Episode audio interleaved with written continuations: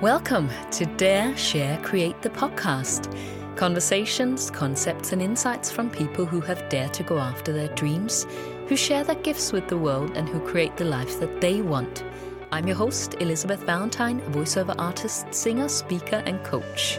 This podcast aims to free you from whatever's holding you back, spark transformation, and is designed to give you the courage, inspiration, permission, and tools to live your best, most inspired, and fulfilled life so you can make the biggest positive impact in the world.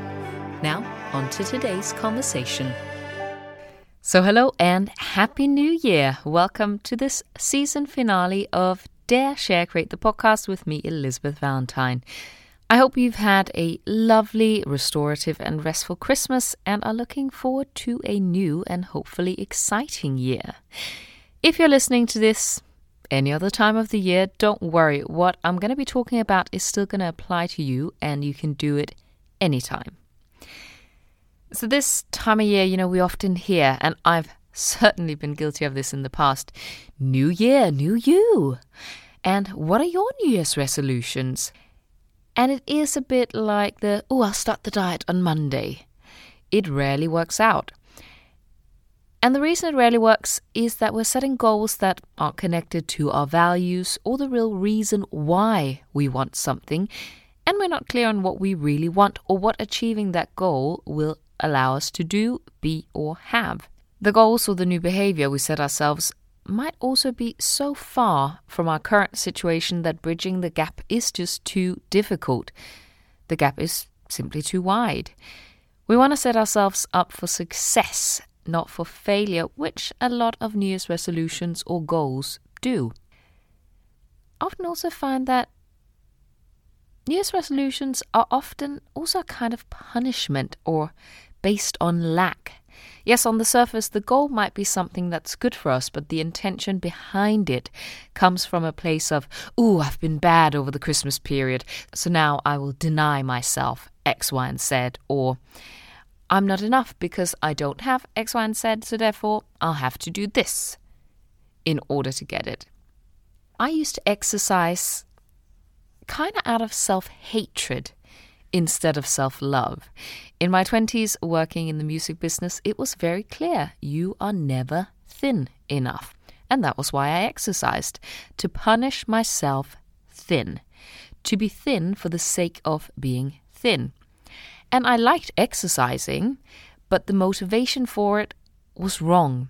Now I exercise out of love for myself and my body, and I still love to exercise. But but that mindset shift is key to making consistent, good choices. And it's also key for those times when you make a decision or a choice that probably isn't as good, or you make another choice that isn't in alignment with your goals or your values. And then you're not punishing yourself and throwing all the good work out the window if you're doing something out of love for yourself, then it's just easier to get back on track because, okay, yeah, today I did this thing, but tomorrow I'm back on track. We also can't rely on motivation or willpower alone. They will both run out. How quickly depends on how strong a will you are. For some people, they set a New Year's resolution, and by the second week of January, they've already broken it. Because it's exhausting to rely on willpower, or motivation, we have to connect to something deeper. And I'm not saying that you shouldn't set New Year's resolutions because they may work for you, and I think it is good to set goals. But when you're thinking about a resolution or a goal, you're going to ask yourself these questions What do I want? What will that allow me to do? What will that allow me to have? What will that allow me to be? What is a better alternative that's going to satisfy the need that I have compared to what I'm doing now? What are the pitfalls that may sabotage my new behavior, and what can I do to guard against them? Is the goal realistic? So let's take an example. In 2022, I will stop having takeaways. This is not actually my goal, but it's it's a simple one. So that's a very clear goal. But where's the why behind it? Where's the juice? What is the thing about this goal that's going to stop you from ordering that delicious curry on a Friday night when you're exhausted from the work week. There's no reward in this, I want to stop having takeaways. But what if you said, okay, I want to stop having takeaways in 2022? Not having takeaways will allow me to cook healthier meals for myself. By not having takeaways, it will allow me to have more disposable income so I can save up for that amazing holiday I've been wanting to go on. It will allow me to have more savings so I feel more calm and secure with my financial situation. It will also allow me to have a healthier lifestyle. Okay, now we're talking. Who would allow you to be? It will allow me to be a fitter, healthier version of myself with more energy so I can do more fun things with my family and friends. It will allow me to feel light and comfortably full without overeating. Mm. What's a better alternative to having takeaways that will still fulfill a need?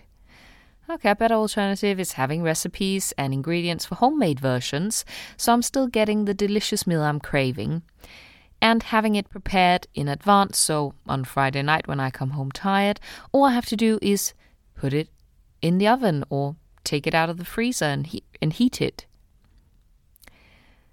The main pitfalls are that if I don't have meals planned and prepared, then it's just easier to order in. So I can make meal plans on a Saturday for the coming week, shop for it, and batch cook and prepare a few things on Sunday. Easy. Is never having takeaways realistic? Maybe, maybe not, depends who you are. But how about giving yourself a little bit of leeway, which makes it more likely for you to succeed? Like, I'll only have two takeaways a month.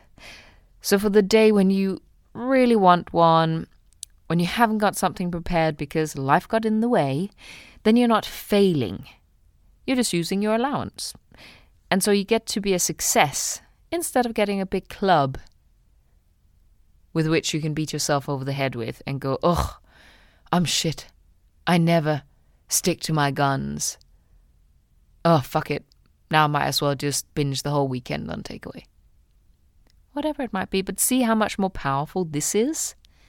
I no longer set traditional New Year's resolutions, but I do try and set myself up for the new year in a couple of ways, and I want to set us all up for success in 2022 and not by saying that you have to overhaul your entire life because probably that's not what's needed. What is needed is a little bit of awareness of what's been going well and where's the room for improvements. And to do this, I use my Review, Reset, and Reimagine workbook. It's been inspired by various models over the years, and I've kind of created my own hybrid from them that works for me. And it may work for you too.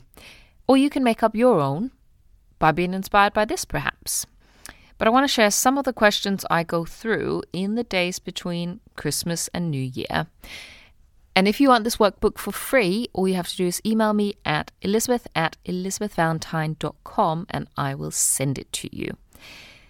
But yeah, in between Christmas and New Year, sometimes it's just been after New Year's Eve, uh, I set some time for myself I set the scene in my home so that it is distraction free. I pick a beautiful playlist to have on in the background. I light some candles and then I spend some time in quiet reflection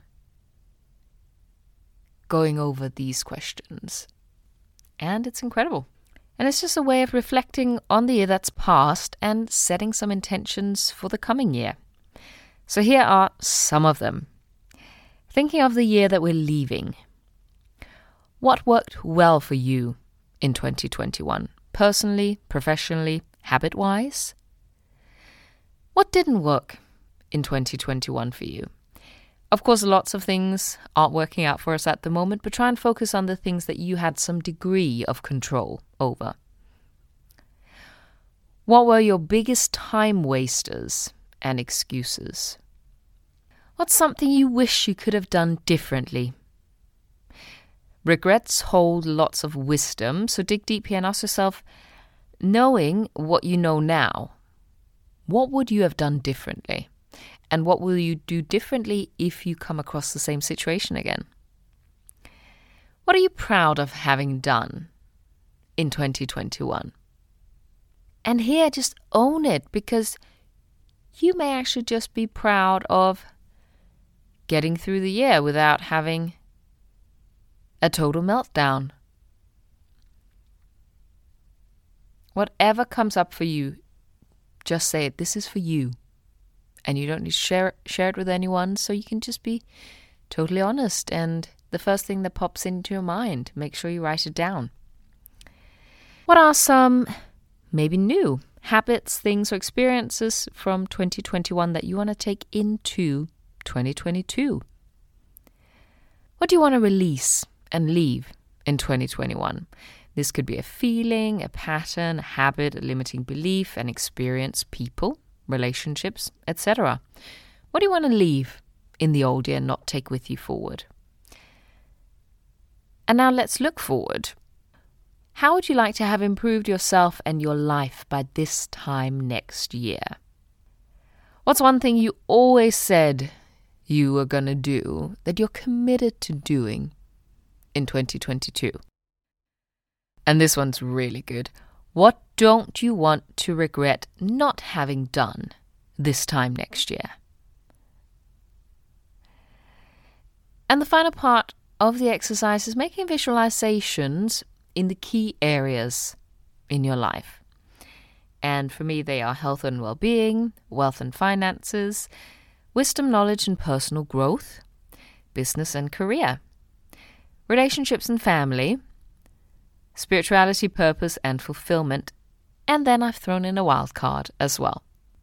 And some of these may resonate for you, and others might not be applicable, so you can pick and choose what works for you. But this is powerful stuff, and it really is worth spending the time doing. So, with that, I wish you a happy, fruitful, abundant, beautiful new year. I hope you get everything you want and I hope you learn some great lessons from the things that you maybe didn't wish for. As I said, email me to get the free workbook at elisabeth at elisabethvalentine.com. Just remember to double check that you've spelled my name with an S, not a Z, in the Danish way, otherwise, I won't get it. I've also put my email and my Instagram handle in the show notes, so you can always just go and click on that. And this is also the final episode, not just of the year, but of this season of Dare Share Create. I'll be back with new guests and new topics in the new year. Thank you for listening. Please share it if it was useful to you, and remember to rate and review on Apple Podcast. So I'm sending you lots and lots of love and light. Until next time, keep daring, keep sharing, and keep creating. Bye.